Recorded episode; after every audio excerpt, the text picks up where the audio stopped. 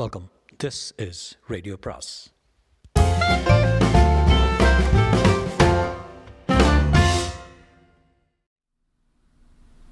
சுஜாதாவின் அனிதாவின் காதல்கள் பாகம் நான்கு. மகாதேவன் ஜிம்பா நீயும் கூடப்பா. அனிதா என்னவா ஃபோன் பண்ணுங்கிறா என்று மகனையும் உடன் அனுப்பினார். தெருவில் நடக்கும்போது விரோதமாக அனிதா முணுமுணுத்து கொண்டே வந்தாள். எனக்குன்னு சுதந்திரம் கிடையாதா? திருக்கோடிக்கு கூட காவல் காக்க ஆள் அனுப்பணுமா? நான் என்ன ஆயுள் கைதியா? ஜிபுவை கோபத்துடன் கேட்டான். கூட வரேன். நீ சிநேகிதிகளோட பேசுகிறத ஒட்டு கேட்க எனக்கு இஷ்டமே கிடையாது தெரியுமா? சும்மா கேட்காத. அப்பா தான் அனுப்பிச்சா. அப்பாவை கேட்டுக்கோ. வைரவன் கொடுத்திருந்த கார்டை எடுத்து உசேனிய ஸ்டோர்ஸில் எண்களை சுழற்றினாள் ஹலோ மிஸ்டர் uh, வைரவன் இருக்காரா? ஹூ இஸ் காலிங் என்றது மேல்மட்ட குரல். நான் தான் அனிதான்னு. அவருக்கு அவருக்கு அவருக்கு நான் என்ன? உடனே உற்சாகத்தர் ஓ அ- அனீதா நான் தான் ஷீதா என்ன விஷயம்? ஏதாவது அவர்கிட்ட சொல்லணுமா? அவர் கூட பேசணும். ஐம் சாரி அனிதா அவர் இட்டலி போயிட்டாரே. எப்போ வருவார்? என்றாள் அனிதா குரல் விழுந்தது. இட்டலி போயிட்டு அப்படியே ஸ்டேட்ஸ் போகிறாரு வர பதினஞ்சு நாள் ஆகும். ஏதாவது அர்ஜென்ட்னா ஃபேக்ஸ் அனுப்புகிறேன் இல்லை என்று வைத்து விட்டார். பேசியாச்சா? என்று ஜிம்பு அருகே வர. யார் வைரவன்? மோட்டார் சைக்கிள் விழுந்தானே அவன் தானே ஆமாம் நான் அவனுக்கு ஃபோன் பண்ணதா அப்பா கிட்ட சொன்னேன் நீ சிகரெட் குடிக்கிறத சொல்லிடுவேன். எனக்கு என்ன தலை தலையெழுத்தா? இங்கே உள்ளதை எல்லாம் அங்கே சொல்ல. அனிதாவுக்கு இரண்டு சாத்தியங்கள் தான் தென்பட்டன. நிச்சயதார்த்தத்துக்கு சம்மதிப்பது அல்லது மது சொல்வது போல ஓடி போய்விடுது. அப்பாவுக்கும் அம்மாவுக்கும் அனிதா அநேக நமஸ்காரங்கள். கல்யாணத்துக்கு என் சரியான சம்மதம் இல்லாமலே நீங்கள் என்னை வற்புறுத்துவது எனக்கு பிடிக்கவில்லை. அதற்காக அதற்கான நிச்சயதார்த்த ஏற்பாடுகள் முடிந்து போன இந்த சமயத்தில் இவ்வாறு நான் உங்களுக்கு புதிய பிரச்சனை உருவாக்குவதில் எனக்கு வருத்தமே. இருந்தும் என் வாழ்க்கையை பற்றிய பிரச்சனை இது என்பதால் எனக்கு யோசிக்க டைம் வேண்டும். அதனால் நான் எங்கிருக்கிறேன் என்று சொ- என்னை தேட வேண்டாம். ஒரு வாரத்தில் நானே திரும்ப வந்து சே எதுக்கு சுற்றி வளைச்சு கடுதாசி எழுதணும்? அப்பா அம்மா எல்லாத்துக்கும் நன்றி. என்னை தேட வேண்டாம் என்று ஒரு வரி போதுமே. அது கூட வேண்டாம். கட்டின புடவையோட புறப்பட போக வேண்டிதானே. என்ன யோசிக்கிற? வா வா. அவெல்லாம் வந்தாச்சு. வாசலில் டாக்ஸி நிற்கிறது கூடத்தில் கூட்டமாக இருந்தது. அவள் நுழைந்ததும் சலசலப்பு நின்றது. அனிதா அவசரமாக தன் அறைக்குள் நுழைந்தாள். எங்க? பாதி அலங்காரத்தில் போயிட்டா? அப்படி என்ன ஃபோன் கால் தட்டு கிடக்கு போய் தட்டு கிடக்கு போ தட்டு கெட்டு போகிறது என்ற அம்மா அதட்டினாள். அம்மா நான் உங்ககிட்ட பேசணுமா? எல்லாம் அப்புறம் பேசலாம். இப்போ எனக்கு கையும் ஆடல காலும் ஓடல. வந்தாச்சு வந்தாச்சு. வாத்தியாரானா அவசரப்படுத்துகிறார் அம்மா அவசரம்மா? எனக்கு எனக்கு அம்மா சட்டம் நிறுத்தி உனக்கு? என்றாள். அந்த சமயம் பார்த்து மகாதேவன் உள்ளே வந்து நின்று அவளை நெற்றி நரம்புகளை அசைய பார்த்து கொண்டிருந்தான் ஒன்றுமில்லை என்றாள் ஆமா அனிதா அவள்லாம் காத்துட்டுருக்கால என்றார் மகாதேவன் சாந்தமான அதட்டலுடன். நீங்கள் போங்கோ நாங்கள் வர்றோம் என்று அவரை அனுப்பிவிட்டு அம்மா அவன் அருகில் அவள் அருகில் வந்து பயப்படாதே அப்படித்தான் இருக்கும் என்றவள் கண்களில் நீர் ததும்ப அனிதா அவமானப்படும்படியா உங்கள் அப்பா கூனி குறுங்கும்படியா ஏதாவது விபரீதமாக செய்திடாதேம்மா? உன் நல்லதுக்கு தானே சொல்கிறோம் என் கண் இல்லையா? என்றாள். அனிதா அம்மாவை கட்டி கொண்டபோது தோளில் கண்ணீர் சுட்டது. ஹாலுக்கு அனி அனிதா கொண்டு வரப்பட்டால் ஜிம்பு டிஷர்ட்டை காட்டினான். அவனுக்கு சிட்டி பிளேயர் கிடைத்திருந்தது. ஓ சாரி அவனுக்கு சிடி பிளேயர் கிடைத்திருந்தது. மாப்பிள்ளை சுரேஷின் அம்மாவோ அக்காவோ தெரியவில்லை. நடுநாயகமாக வீற்றிருந்தது. சுகர் இல்லாமல் காஃபி இருந்தால் நல்லது என்று சொல்லி கொண்டிருந்தாள். பொண்ணு ரொம்ப அழகாக இருக்கா சுரேஷ். கங்க்ராச்சுலேஷன்ஸ் என்று அவன் கையை குலுக்கினாள். எங்காத்து பொண்ணுக்கு ஏகப்பட்ட வரன் வந்தது. இந்த வருஷம் வேண்டான்னு ஒத்தி போட்டு வச்சுருந்தோம். ஏதோ மாமி ரொம்ப வற்புறுத்தினால என்றதற்கு எதிராக இவனுக்கும் தினம் பன்னெண்டு லெட்டர் ப்ரொப்போசல்ஸ் வந்தது என்றாள். பாட்டெல்லாம் பாடுவா நீ? ஒரு பாட்டு பாடு. அதெல்லாம் வேண்டாம். சம்பிரதாயமாக எதுவும் வேண்டாம் என்றான் சுரேஷ். அப்போ நீங்கள் பாடுங்க என்றதற்கு அத்தனை பேரும் மிகையாக சிரித்தார்கள். பாட தெரியாதுன்னு நினச்சிட்டு இருக்கேளா எட்டு ஊருக்கு பாடுவான். ராகமெல்லாம் கண்டுபிடிப்பான். என்னை விட்டுருங்களேன் ப்ளீஸ் என்றான் சுரேஷ். கருநீளத்தில் பெரிதாக பார்டர் போட்டிருந்த புடவையை எடுத்து கொடுத்து இந்த புடவையை மாற்றிட்டு வந்துடுமா அப்படியே இந்த மோதிரத்தையும் செயினையும் வாங்கிக்கோ என்றனர். என்னது லக்ன பத்திரிகை வாசிக்கலையா சாஸ்திரிகளே? முகூர்த்தம் இந்த தை மாசமா அடுத்த தை மாசமா நீங்கள் இன்னும் சொல்லலையே. எவ்வளோ சீக்கிரம் முடியுமோ அவ்வளோ சீக்கிரம் என்றான் சுரேஷ். அப்போ வர இருபத்தெட்டில் தான் கடைசி முகூர்த்தம் பதினெட்டுலேயும் இருக்கு. அதுலேயே வச்சிருங்களேன் சீக்கிரமாக வச்சுக்கிறது தான் நல்லது.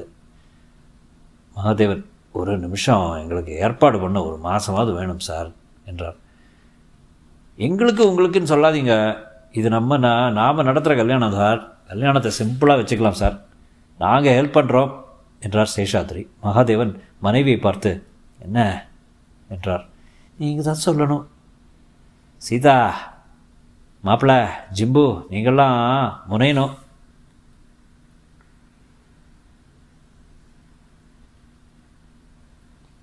பார்த்துக்கிறோப்பா என்றார்கள். உற்சாகத்துடன் சீதா அனிதாவையே கண்கொட்டாமல் பார்த்து கொண்டிருக்க அனிதா புடவை ஏற்றுக்கொண்டு அறைக்குள் சென்றாள். ரசம் போன கண்ணாடியில் கூட அந்த புடவை பளிச்சென்று இருந்தது ஹாலில் இருந்த மத்திய மத்தியதர குடும்பத்தின் அத்தனை வீடுகளும் கேட்கும் சம்பாஷணையும் முதிர்ந்தன. நல்லியில் தான் நாங்கள் எப்பவும் வாங்குறது. கொஞ்சம் வேலைன்னா வேலைனாலும் டிவி சீரியல் பார்க்க எங்களுக்கு எங்கே டயம் இருக்குது ராஜம் நஞ்சம்பாக்கம்னு பொட்டைக்காட்டில் கொண்டு போய் வீட்டை கட்டியிருக்காரு. முகமூடி கொள்ளை எல்லாம் நடக்குதான். ஊருக்குள்ளன்னா ரொம்ப வேலை வேலை சொல்கிறா அனிதா புடவை உடுத்தி கொள்ள சுகந்தி உதவி செய்தபடி என் கண்ணே பற்றிடும் போல தேவதை மாதிரி இருக்க. அதான் குத்தின்னு போகிறான் அமெரிக்கா மாப்பிள்ளை ரொம்ப நல்ல மாதிரியாக இருக்கான். அத்திம்பேர் வக்கனே விசாரித்தான் அத்திம்பேருக்கு இருக்கிற தகுதிக்கு அமெரிக்காவில் வேலை சுலபமாக கிடைக்குமா? இதுதான் டிசம்பர் கச்சேரி ஏசுதாசையும் விட்டு விட்டுட்டு வரவே வராதே என்றாள். அனிதா கூடத்துக்கு வந்து நமஸ்காரம் பண்ணிய போது சுரேஷ் கொஞ்சம் தர்ம சங்கடமாக ஒதுங்கி கொண்டு பார்க்க போனால் நான் இந்த ஃபங்க்ஷனுக்கு வரவே கூடாதுன்ட்டா நான் தான் பிடிவாதமாக வந்திருக்கேன்.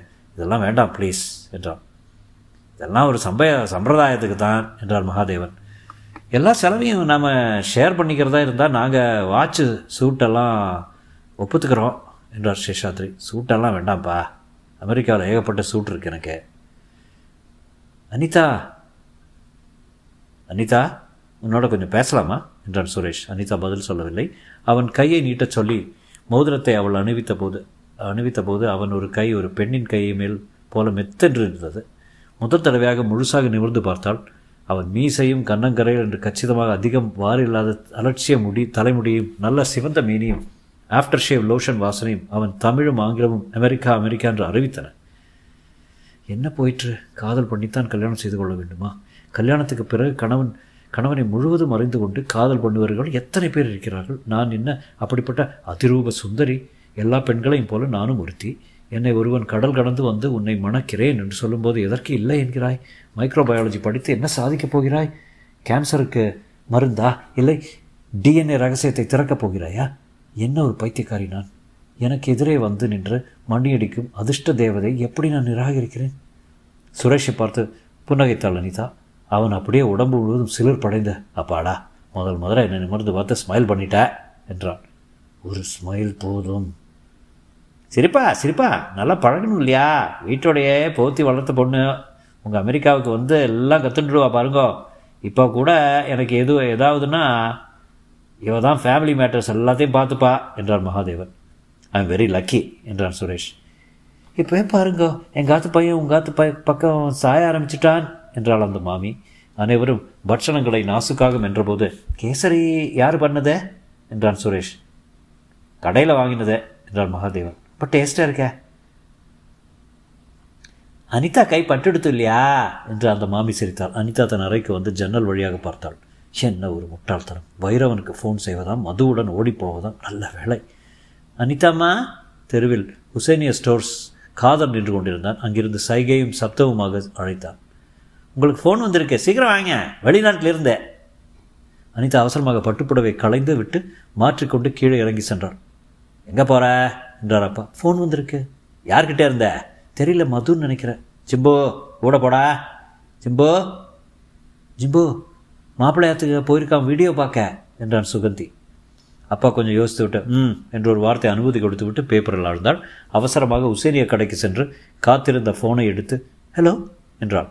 தொடர்பு அருந்து விர் என்று சப்தம். டயல் டோன் மட்டும் கேட்டுக்கொண்டிருந்தது. சற்று நேரத்தில் அதுவும் அழுத்து போய் பீப் பீப் என்றது. யாரும் இல்லையே என்றால் ஏமாற்றத்துடன். காதல் அதை எடுத்துக்கொண்டு கேட்டுவிட்டு போயிட்டாங்க போல இருக்கே என்று ரிசீவரை வைத்தவுடன் மறுபடியும் அடித்தது. உங்களுக்கு தான் இருக்கு. மூணு வாட்டி பண்ணிட்டாரு. அனிதா அதை எடுத்து ஹலோ என்றாள். நான் வைரவன் பேசுகிறேன் யார் அனிதாவா? ஆமாம் எங்கேருந்து பேசுகிறீங்க இதெல்லாம் விசாரிக்க டைம் இல்லை. பாதி மீட்டிங்லேருந்து வந்திருக்கேன் அனிதா. ஆஃபீஸ்க்கு ஃபோன் பண்ணியிருந்தியாமே? சீத்தல் சொன்னா. என்ன பிரச்சனை? உங்களுக்கு ஃபோன் பண்ணி சொல்லலாம்னு கூப்பிட்டேன். நீங்கள் இல்லை. நான் இல்லை. தெரியுது. எதுக்காக கூப்பிட்ட? சொல்லு. நிச்சயதார்த்தம் ஆயிடுத்து. இதை சொல்லுவா கூப்பிட்ட? எனக்கு கல்யாணத்தில் இஷ்டம் இல்லை இஷ்டம் இல்லைன்னு உங்கள் அப்பா அம்மா கிட்ட சொல்லு. சொல்ல தைரியம் இல்லை எனக்கு.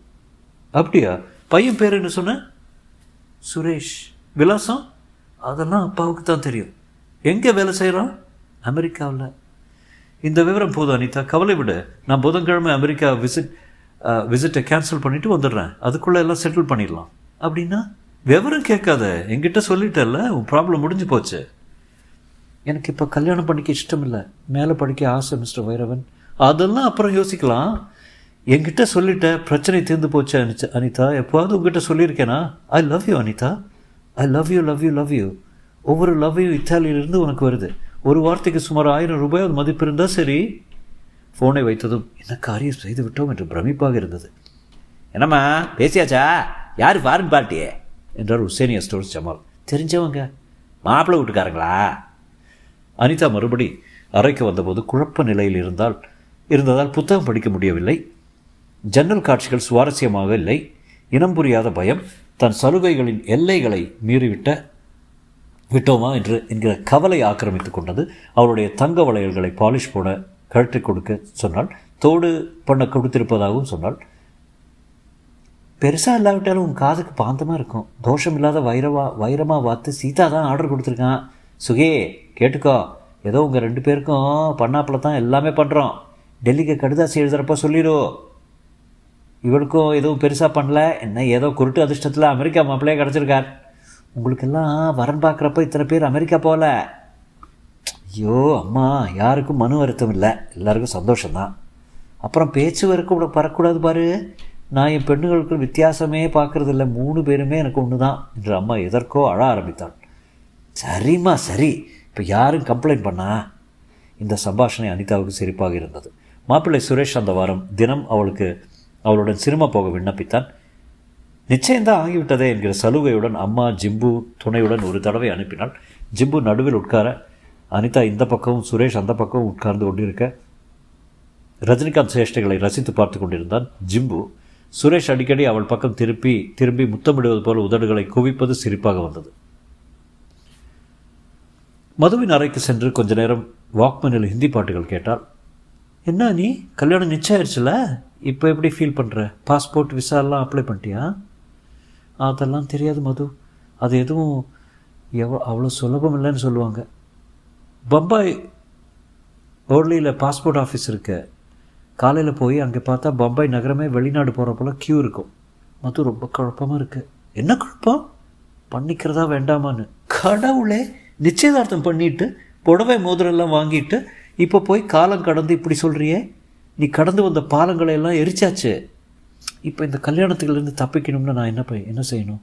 நான் தான் சொன்னேன் ஓடிடு ரன் ச்சே அதுக்கெல்லாம் எனக்கு தைரியம் இல்லை. உசேனியா ஸ்டோர்ஸுக்கு மேலே போக மாட்டேன். சிம்பிளாக ஏதோ சொல்ல மது. பாரு நீ நல்லா மாடர்னாக பேசாமல் கல்யாணம் பண்ணிக்கிட்டு நியூயார்க் போய் பிள்ளை பெற்றுக்கா அதான் விதி உனக்கு. இல்லாட்டி வைரவங்கிட்ட போவேன். ஃபோனில் பேசி பேச முயற்சி பண்ணேன் இத்தாலி போயிருக்கிறதா சொன்னாங்க. அப்படியா? அவர் இருந்தால் ஏதாவது யோசனை சொல்லியிருப்பார். அவரை நான் தாஜ் ஹோட்டலில் என் ஃப்ரெண்டு மூலம் கேட் கிராஷ் பண்ணிட்டேன் தெரியுமா? பார்ட் டைமாக வேலை ஏதாவது வேணும்னா வான்னு சொல்லியிருக்காரு. ஹீ ஸோ ஸ்வீட் அந்த ஆள் எப்படியாவது நான் வசியம் பண்ணணும்னு நீ அதுக்காக தாயத்தை கீத்து யோசிச்சுட்ருக்கேன் பிடிச்சா அப்படிப்பட்ட ஆசாமி பிடிக்கணும். அவங்க வீட்டு நாய்க்கு கூட மாருதிக்கார் தெரியும்ல? வைரவன் இத்தாலியிலிருந்து தனக்கு ஃபோன் செய்ததே அனிதா ஏனோ மதுவிடம் சொல்லவில்லை. மது எனக்கு செத்து போகலாம் போல இருக்கு. இதுக்கா செத்து போவாங்க? என்ன பைத்தியம் நீ? அவவா அமெரிக்கா போகிறதுக்கு ஜாதி விட்டு ஜாதியெல்லாம் கல்யாணம் பண்ணிக்கிறாங்களுங்க ஆனால் நீ உங்கள் குடும்ப குடுமி உங்கள் பாஷையோட உங்கள் வீட்டு நாய்க்குட்டி மாதிரி ஒரு பையன் வந்து பிளேன் டிக்கெட்டை வச்சுக்கிட்டு உனக்காக காத்துட்ருக்கான். இதை விட அதிர்ஷ்டம் கிடைக்குமா? அவர் சொல்லு. போ பைத்தியமே. உனக்கு நல்லது எது கெட்டது எதுன்னு தெரியாமல் இருக்கிறேன் பாட்டனி ரெக்கார்டு வேணும் என்றாள் அனிதா. அடுத்த வாரம் சுரேஷ் திருப்பதி போயிருப்பதாக சொன்னார்கள். மகாதேவன் அவர்களிடம் கல்யாண ஏற்பாடுகளை பற்றி விசாரிக்க போய் திரும்பி வரு வந்த பிறகு ஒரு விஷயம் வினோதமாக சொன்னார். யாருமே முகம் கொடுத்து கூட பேசல என்ற மகாதேவன் தொடர்ந்து பிள்ளை வீட்டுக்காரங்களோ இல்லையோ அப்படித்தான் இருப்பா. ஒரு ஒருவேளை வரதட்சணை கேட்பாளோ நம்ம அந்த பேச்சையே எடுக்கலையே. கூட வந்த அக்காக்காரி பார்க்குற பார்வையிலேயே தெரிஞ்சது ஜாட மாடையா. நாம் யாருக்கும் வரதட்சணை கொடுத்ததே இல்லையே கமலம் என்றான். எதுக்கு நீங்கள் பளிச்சுன்னு கேட்டுருங்கோ மாப்பிள்ளை பையனே கேட்டுடலாமே. திருப்பதி போய்விட்டு வந்ததும் மாப்பிள்ளை வீட்டுக்காரர்களிடம் விசாரிக்க மகாதேவன் சென்றபோது யாரும் பிடி கொடுத்து பேசவில்லை. ஏற்பாடெல்லாம் பண்ணிகிட்டு இருக்கோம்னு சொல்லத்தான் வந்தேன் என்றார் மகாதேவன். அந்த மாமி சுற்றி வளைத்து கடைசியில் எங்கள் சுரேஷ் வருஷ கடைசியில் கல்யாணத்தை வச்சுக்கலான்னு இப்போ சொல்கிறான் இன்னும் அவசரப்பட வேண்டாம்னு சொல்கிறான் என்றாள். அவசரப்பட்டாச்சே? பிஎஃப் லோனெல்லாம் எடுத்தாச்சே? சத்திரம் புக் பண்ணி அட்வான்ஸ் கொடுத்தாச்சே? என்றார் மகாதேவன். அதனால் என்னை கேன்சல் பண்ணிடுங்கோ? மகாதேவன் ஆச்சரியப்பட்டு ஏன்? ஏதாவது தப்பாக நிகழ்ந்து போச்சா? என்றார். அதெல்லாம் இல்லை. பின்ன அப்போது அறைக்கு வெளியே வந்த சுரேஷ் லுக் மிஸ்டர் மகாதேவன் அமெரிக்காவில் ஒரு வெஞ்சர் கேபிட்டலிஸ்ட் இருந்து எனக்கு ஒரு வாய்ப்பு தேடி வந்திருக்கு. ஸ்வீடனில் போய் ஒரு பெரிய சாஃப்ட்வேர் கான்ட்ராக்டுக்கு எங்கள் கம்பெனி ஸ்பான்சர் பண்ணுறா என்ன சொல்ல? அதனால் அதனால் இப்போ உடனே ஒரு வருடத்தில் நான் ஸ்வீடன் போக வேண்டியிருக்கேன் இப்போ போய் கல்யாணம் அது இதுன்னு அவசரப்பட்டா நிச்சயதார்த்தம் ஆயிடுச்சே மாப்பிள்ள. அப்போ அத்தனை அவசரப்பட்டிருக்க வேண்டாமே. நீங்கள் சொல்கிறத பார்த்தா நாங்கள் தான் ஏதோ பெருசாக அவசரப்படுத்தின மாதிரின்னா மகாதேவன் சினத்துள் நீங்கள் தான் அவசரப்படுத்துனீங்க நாங்கள் இல்லை. அடுத்த வாரமே கல்யாணம் நீங்கள் நீங்கள் மிஸ்டர் மகாதேவன் அப்போது அப்படி இப்போ இப்படி. இடையில் நிறைய சேஞ்ச் ஆகிடுது டேக் இட் ஈஸி உங்கள் டாக்டரை நான் கமிட் பண்ண சொல்லலை. அம்மா நிச்சயதார்த்தம் நடந்தாலும் என்ன என்ன போச்சு? வேறு நல்ல இடம் வந்தால் நீங்கள் தாராளமாக கல்யாணம் ஏற்பாடு பண்ணிக்கலாம் என்றார் சுரேஷ். மகாதேவன் எனக்கு படபடன்னு வருது. ஒரு வாய் தண்ணி கொடுங்கோ என்றார். வீட்டுக்கு திரும்பினதும் மகாதேவன் முதல் காரியமாக அனிதா இங்கே வா என்று அதட்டலாக கூப்பிட்டார். அவள் பட்டாணி சாரி அவள் பாட்டனி ரெக்க பாட்டனி ரெக்கார்ட் நோட் எழுவதை முடித்து வைத்து கொண்ட போது வான்னா உடனே வரமாட்டியா? அவ்வளோ அலட்சியமா உனக்கு? அனிதாவுக்கு அவரை பார்க்க பயமாக இருந்தது. முகம் சிறுத்து போய் கோபத்தால் உதடுகள் துடித்தன. அப்பாவை இந்த கோலத்தில் எப்போதாவது பார்த்திருக்கிறாளோ? ஏதோ ஒரு சொத்து விஷயமாக அவருடைய பெரியப்பா மகளுடைய சண்டன் வந்தபோது அவர் உதடுகள் துடித்திருக்கின்றன. என்னாச்சு? மாப்பிள்ளை பையனோட சண்டை போட்டியா? நானா? நீ மாப்பிள்ளை பையனோட சண்டை போட்டியா? அவனை பிடிக்கலன்னு எதாவது சொன்னியா?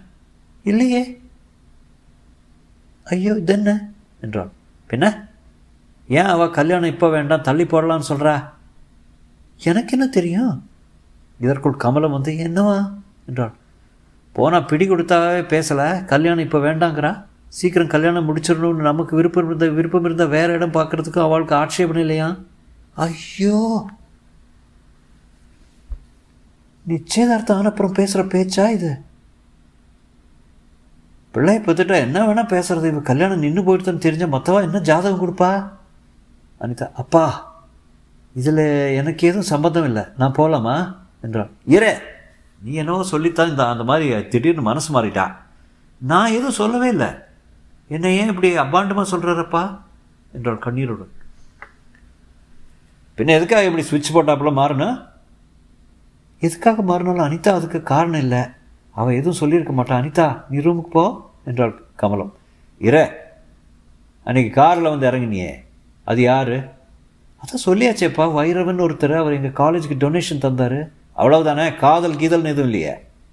ஏன் இப்படி அசிங்கமாக எல்லாம் கேள்வி கேள்வி கேட்குறீங்க? கமலம் கேட்டான். இதெல்லாம் உனக்கு தெரியாது. இந்த நாளில் அவள்லாம் சுதந்திரமானவா? காதல்னு ஒன்று புதுசாக வந்திருக்கு உனக்கு தெரியாது. உன் பொண்ணு லேசுப்பட்டவ இல்லை. முதல்ல இருந்தே இந்த கல்யாணத்தில் அவளுக்கு இஷ்டம் இல்லை. அதை எப்படியாவது நிறுத்திடணும்னு கரு கிட்டின்னு பண்ணிட்டான் அனிதா அவரை அடிபட்ட கண்களுடன் பார்த்தாள். தன் அறைக்கு வந்தபோது அனிதாவை படிப்பில் மனசு ஓடவில்லை. என்ன காரணமாக இருக்கும்? எதனால் திடீரென்று வேண்டாம் என்று சொல்லிவிட்டார்கள் ஒருவேளை? அனிதா என்கிட்ட சொல்லிட்டல்ல. ப்ராப்ளம் சால்வ்டு இந்த கல்யாணம் நின்றதில் எனக்கு தள்ளி போடப்பட்டதில் ஏன் எனக்கு சந்தோஷம் இல்லை? ஏன் எனக்கு பயமாக இருக்கிறது? வைரவனுக்கு ஃபோன் பண்ணது தப்புதான். ஆனால் வைரவனுக்கும் சுரேஷ்க்கும் என்ன சம்பந்தம்? குழப்பமாக இருந்தது. கூடத்தில் அவள் விமர்சிக்கப்பட்டாள். எப்போ பார்த்தாலும் ஃபோன் போன்னு உசேனிய கடையில் பழகிறது. அந்த குஜராத்தி பொண்ணு வந்து மணிக்கணக்கில் குசு குசுன்னு பேசிக்கிறது இதெல்லாம் கவனிக்கலன்னு நினச்சியா? உன் பொண்ணு லேசுப்பட்டவில்லை என்னவோ சொல்லி அந்த பையன் மனசை கெடுத்துருக்கா. அவளையே சொல்லின்னு இருக்கீங்களே ஒன்று சொல்கிறேன் கேட்டுக்கோங்க. உங்கள் அக்கா இருக்காளே. அவள் ஏன் இந்த கா காரியம் பண்ணியிருக்கக்கூடாது அக்காவா? என்ன வளர்ற? அவளுக்கு தான் கல்யாணத்துக்கு அவள் பொண்ணு வனிதா இருக்காளே. நல்லா வரன்னு எப்படியாவது இந்த கல்யாணத்தை நிறுத்த. இல்லாததையும் பொல்லாததையும் சொல்லி மொட்டைக்கடுதா இதை எழுதிட்டாள்னா என்னவோ? யாருக்கு தெரியும்? நான் சொன்னேன் என்று அப்பா கோபத்தில் உச்சத்தில் கத்தினார். இப்போ கேட்டுடுறேன். இப்போவே அக்காவை கேட்டுடுறேன். இதில் தப்பான அபிப்பிராயம் வேண்டாம். இப்போவே கேட்டுடுறேன் என்றார். கேட்டால் இல்லைன்னு தான் சொல்லுவா. என்ன திட்டுவா? நீங்கள் அனிதாவை நம்ம குழந்தைய அபாண்டமாக சொல்கிறது எத்தனை நியாயம்? அத்தனை கோபம் வர்றதே நம்ம குழந்தைய பெத்து போ பெத்து பொண்ணையே குறை சொல்கிறது நியாயம்னு யோசிச்சு பார்க்க மாட்டிங்களா? உங்களுக்கு உங்காத்து மனுஷன் அத்தனை பேரும் நல்லவா? என் பொண்ணு தான் கெட்டவா? என்று கமலம் சொல்ல அவ என் பொண்ணு தான் என்றார் மகாதேவன். பெண்ணா ஆயிடுத்து? இந்த வரன் இல்லாட்டா வேற வரன். அவன் மனசில் என்ன வச்சுட்டு இருக்கான்னு கேட்டுரும் ஒன்றுமில்ல மேலே படிக்கணும். இந்த வருஷம் கல்யாணம் வேண்டாம்னு தான் சொல்கிறா வயசு என்ன வயசுங்கிறவங்க உங்களுக்கு எதுக்காக அவசரப்படணும்? இப்படியே சொல்லிட்டு முப்பது வயசு வரைக்கும் தள்ளி போடணுமா? அனிதா இதையெல்லாம் விடாமல் கேட்டுக்கொண்டிருந்தால் போதுமே உங்கள் சண்டையை நிறுத்துங்களேன் நிறுத்துங்களேன் என்று மனசுக்குள் இறைந்து கத்தினாள் நான் அவர்கள் சொல்லும் மாலைக்கு கழுத்தை நீட்ட வேண்டிய அடிமை ஜன்னலுக்கு வெளியே பார்த்தால் ஒரு மாமி லூனாவில் ஆடைகள் இறக்கைகள் போல பறந்து சென்று கொண்டிருந்தாள். இத்தனை சுதந்திரம் இவளுக்கு. ஆனால் விளிம்பில் ஒரு சந்தோஷம் இப்போது இருக்கத்தான் செய்தது. கல்யாணம் இப்போது கிடையாது. கல்யாணம் இப்போது கிடையாது. மிஸ் அனிதா எப்படி உங்களுக்கு சோமாலியாவுக்கு வந்து உதவி செய்யணும்னு தோணுச்சு? இந்த குழந்தைகளின் கண்களில் கடவுளை காண்கிறேன். டைம் பத்திரிகையில் ஒரு லெட்டரை பார்த்தேன். மதுவுக்கு ஃபோன் செய்து பேச வேண்டியது கட்டாயம் என்று தோன்றியது. அப்பா தன் ரெக்ஸின் பாய் சஃபாரி சூட் காலருக்குள் செருகப்பட்ட கைக்குட்டை வெற்றிலை பெட்டி இவற்றுடன் கிளம்பினதும் தான் அனிதா கிளம்பினதும் தான் அனிதா ரூமை விட்டு வெளியே வந்தால் சமையல் அறையில் ஜிம்புவுக்கு சாப்பாடு கட்டி கொண்டிருந்த அம்மாவிடம் சென்று மேடை மேல் சாய்ந்து கொண்டு என்னம்மா பண்ணுற என்றாள். அனி நன்னா கேட்டுட்டேன். பூனைக்கு ஒரு காலம் வரும்னு உன் அத்தை அத்தை தான் நான் வாழ்க்கை ஏதாவது மொட்டை கடுதாசி எழுதியிருக்கோம் நீ நீ எதுவும் பண்ணல தானே கண்ணு? இல்லைம்மா நான் எதுவும் செய்யலை. பின்ன ஏன் வேண்டாம்னு அவள் சொல்லிட்டா? சொல்லிட்டு போகட்டுமேம்மா அதனால் என்ன? அதானே என் செல்லத்தை கட்டிக்க க்யூவில் காத்துட்டுருக்கான் என்னை கேட்டால் நீ சீதாவையே அம்மா மறுபடியும் ஆரம்பிக்காதேம்மா எனக்கு பணம் வேணும். மதுவோட ரூமுக்கு போய் கம்பைன் ஸ்டடி பண்ணணும் என்றான். போயிட்டு வாமா நீ எனக்கு மேலே சந்தேகமே இல்லை. நான் பெற்று வளர்த்த செல்வ நீ. குடும்பம் தலைகுனியும்படியாக எந்த காரியமும் செய்ய மாட்டேன். எனக்கு தெரியும். செய்ய மாட்டேன் தானே மாட்டேம்மா. அம்மா பத்து ரூபாய் கொடுத்தாள். மதுவிடம் கடன் வாங்கிக் கொள்ளலாம் என்ற அவசரத்தில் அனிதா புறப்பட்டு விட்டாள். உசேனியா ஸ்டோர்ஸுக்கு தாண்டும் போது அந்த கப்பல் கார் அவளை தாண்டி கொஞ்ச தூரம் போய் நின்றது. அதிலிருந்து சீருடை டிரைவர் இறங்கி வந்தார். அம்மா உங்களுக்காக தான் கார் கொண்டு வந்திருக்கேன் அனிதா விழித்தாள். யா யார்? வைரவன் சார் அனுப்பிச்சிருக்காருங்க. இப்போ தான் வெளிநாட்டிலேருந்து வந்தார். அனிதா சுற்றுமுற்றும் பார்த்தாள் காதலும் ஜமாலும் பார்த்து கொண்டிருந்தார்கள். உங்களை கட்டாயமாக கூட்டி வர சொன்னார்.